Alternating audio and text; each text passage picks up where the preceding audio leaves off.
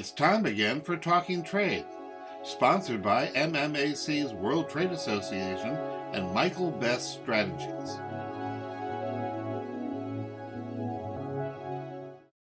Welcome to Talking Trade. I'm Sandy Siegel, President of MEJ. And I'm Ken Wasik, Managing Director of EM Wasik and Associates, an international business consulting company. So today it's a great pleasure that we have our guest, Terry Dittrich, uh, an expert in international trade and infrastructure development. I've, well, we've been met, uh, I met you a long time ago, Terry, when you were the Global Sales Director at Spancrete Global Services in uh, Waukesha, Wisconsin. And then you moved on and started your own uh, business specializing in assisting uh, clients in various emerging markets and some of the tough ones, uh, Central Asia, Middle East, and Africa. But you've always been uh, focused on the construction and infrastructure projects. So recently, I know you've been concentrating on the rebuilding of a country, Ukraine, and I met you, uh, seen you in work, very skilled negotiator, and you have a master's degree in international economic policy at the American University's School of International Services in Washington. So welcome, uh, Terry, to Talking Trade. Thank you. Great to be with you. Great. So you've always been active in the construction, the rebuilding, the infrastructure industry doing various projects around the world outside the United States. And now you're really focusing on the Ukraine. What are some of those initial steps in a, in a very uh, large, immense project like building a, rebuilding a country? And does some of this construction start before the conflict ends or is it, do we have to wait until there's some ceasing of the military actions? Right. Well, I'll tell you, if you wait, you'll be too late. Uh, that's what the word is when you when I was in Poland just a couple of weeks ago for the rebuild uh, Ukraine conference. It was the first of its kind, a big kickoff. And the bottom line is, is the Europeans, the Asians, and and to an extent, some American companies are already in planning. A lot of engineering, planning, design, those types of things for buildings. A lot of formulation of new um, ministry level uh, initiatives for rebuilding, particularly for things like social housing, housing and hospitals, schools, very, you know, I- immediate need types of projects that are in the, in the process of being uh, both designed and in the initial stages of getting funding. It's amazing. Um, first of all, thank you, Terry. I'm, I'm Yeah, sure. enamored and, you know, really proud of the work you're doing there. Um, and, and, you know, really touches me personally. I, I'm, I'm trying to wrap my head around a major, you know, in, in construction projects like this reconstruction. And, you know, any kind of reconstruction, um, requires a lot of financing, uh, let alone rebuilding an entire nation. So where, where is the, the money coming from and, in the financing, you know, to, to rebuild Ukraine? Yeah, so the initial funding obviously has been going towards military, security, and general operations of the country. Uh, But obviously, they're moving towards the phase of pre-planning, uh, which also includes funding. So, so far, due to the fact that you've got a major political risk insurance problem, where banks essentially are not operating there, and even the multilateral banks uh, and export agencies are really not operating yet that's the big question mark is is there political risk insurance in the offing coming soon that will then start to bolster the idea of putting together major funds those types of things having said that the development finance corporation dfc down in washington seems to be taking the lead from the us side and frankly even even with the european side. Ebrd european bank for reconstruction development world bank um, uh, european uh, central bank. There, there's several multilaterals that are lining up, uh, mainly project specific. And right now, I would say f- focused mainly on basic infrastructure and energy needs. That's a big issue over there. Um, but the bottom line is, is those multilaterals will be coming in. Um, as you know, the De- Development Finance Corporation used to be the O- Overseas Private Investment Corporation, Mm. which, which focused on political risk insurance. So what's happening with DFC is they're looking for projects and to a limited extent, what we've seen in some very select projects is that they're willing to produ- provide a, a political risk insurance or guarantee for those types of projects. with that said, that's really the formulation. The banks in the country are not operating.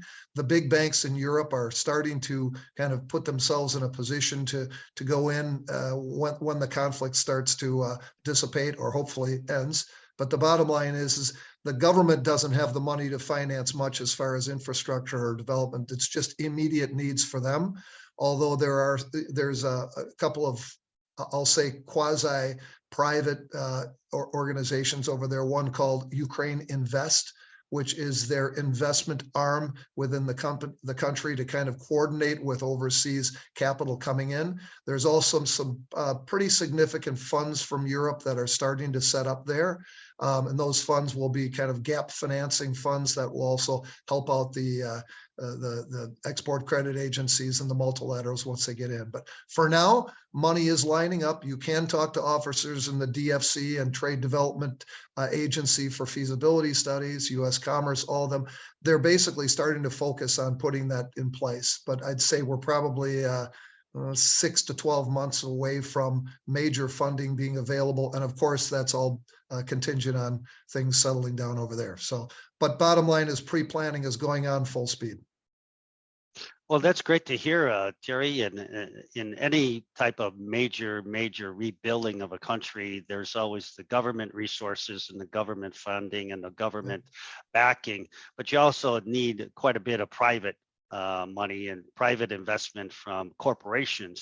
Yeah. And with billions, uh, hundreds of billions of euros and dollars needed for the rebuild, you know, how are how would a country like Ukraine and its allies attract the private investment? Because we talked about political risk insurance, but you also have the commercial risk as well. Right. Yeah. And you're, you're seeing, um, you know, the Swiss banks, the European banks starting to line up for this. So there, there are, there are avenues for companies, uh, and of course, in, in their own funding sources back in their, their uh, native countries, they're starting to line up those types of things. Funds are starting to become more and more available. I'll tell you, the, uh, the, the real gateway into Ukraine right now is Poland. So if you go to Warsaw these days, you see uh, capital funds being formed all over. You see investment funds. You see uh, export credits even through through Poland for goods and services. So just as a, a little FYI, if you want to be on the ground in Ukraine today, you actually are best off being in Warsaw because that's really where people are staging uh, not only the financing but you know uh, export uh, capabilities, service capabilities, uh, long-term investments. Uh, that's it's it's hopping over there, and companies are basically using that as the springboard to go in. Czech Republic, Hungary, Slovakia to a lower extent, but certainly Poland is the hotspot. So there is a lot of private capital around. Um, there are a lot of investors uh, teaming up with big developers. Ken, you mentioned in the construction field, you know, the Bechtels and the and the Right. KBRs and the Fluors and those guys will be going in as they've done for reconstruction all over the world. It probably takes them a little bit longer. Some of them are connected in the defense community, so they're in they're doing some kinds of work like that that are immediate need type of things. But I would venture I'd venture to say that those guys will be dragging capital from the U.S. and Canada in there on the private side. But people are really waiting for uh, you know, obviously this all to end, and then uh, uh, large multilaterals like the World Bank, EBRD, and DFC to go in. Um, they're not going to fund everything in a project. Most of the projects that I've seen, for instance, to give you an example, DFC will fund up to about 60 or 65 percent of the projects. Then there's uh, equity needed for the final 35 or 40 percent. In some cases, that's local investors or local construction groups in my uh, in my sector. In other cases, it's investment funds that are looking to go in. So it's it's going to be a combination. Nobody's going to go in and finance everything. They talk about a Marshall Plan uh, that that may be in the offing, but there's certainly going to be a need for private capital to be able to provide that uh, gap financing. It's interesting that you mentioned Poland being the uh, the center of this. Uh, you know, historically, Ukraine and Poles uh, have been united as a country, Yeah. and as well as uh, under the Austrians and uh, and the Russians as well. And uh, I have a personal interest because uh, actually my name is actually a Ukraine root, and all that Okay. places of Przemyśl and Rzeszów and all that. That's where my uh, my roots are. Great, great. Well, it's It's it's amazing what's going on in Poland. I mean, at, at the end of the day, they're going to be a, a, huge recipient of funds going in there, and I I think they have a very bright future. And Lviv, you know, the the biggest yeah. city uh, that is really the the hub in Ukraine now, is you know just a few hours away granted right now it's tough to take the train in there and cross the border and those types of things but it will be almost like a milwaukee to chicago type of circumstance uh, right. frankly speaking once you get the border and a lot of companies are starting to set up operations whether it's service or manufacturing right along the inside, of course, the Polish border so that the risk factor is much lower, but they're really setting up to springboard into Lviv and then the rest of, of Western Ukraine. Like the, the biggest challenge that we're hearing on the ground over there is who's going to go to Kharkiv and the Far East uh, uh, cities that have been completely def- decimated, who's going to actually go in there. And that's going to take very direct you know major funding um, it's going to be a real challenge western ukraine has been frankly speaking, pretty much untouched as far as infrastructure and those types of things. So that's the easy springboard to step in. Well, it's encouraging to hear some of the investment, the private investment that you speak of, and you know, and and the energy and um, around that. Um, as we wrap it up today, Terry, what can you recommend? What are your thoughts on best opportunities for small or medium-sized companies that you know want to participate and um, and get involved in, in helping the rebuilding. Yeah, you know, I, I, just spoke on this at your at the META meeting right. recently, and, and and the bottom line is, is for the small to mid-sized companies, they've got the opportunity to go in as subcontractors or equipment suppliers and whatnot. I think the way to connect to them, I'm involved with the Rebuild Ukraine Agency, which is a uh, new quasi private public uh, partnership in in DC. Um, if anybody would want to contact me, I'm, I'm on the I'm the chairman of the uh, construction committee, although there's there's several other sectors represented. Be happy to put them in contact with there. And then obviously DFC, Trade uh, Development Agency, and U.S. Department of Commerce. Commerce is not uh, full speed on the ground in in Kiev at this point. They're still really operating out of DC, but certainly worth uh, connecting with them and uh, kind of following the same path, and then trying to connect to some of those bigger guys that are going in.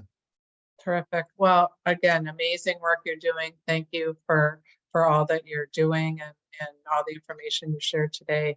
And thank you for joining us on Talking Trade. Thanks for having me on. I'm, I'm, excited to get Wisconsin companies into Poland and then uh, then springboard into Ukraine. This is going to be the biggest construction site in the world uh, sometime, sometime in the next year or so. So thanks for having me. Thanks, thanks Terry. You've been listening to Talking Trade Sponsored by MMAC's World Trade Association and Michael Best Strategies.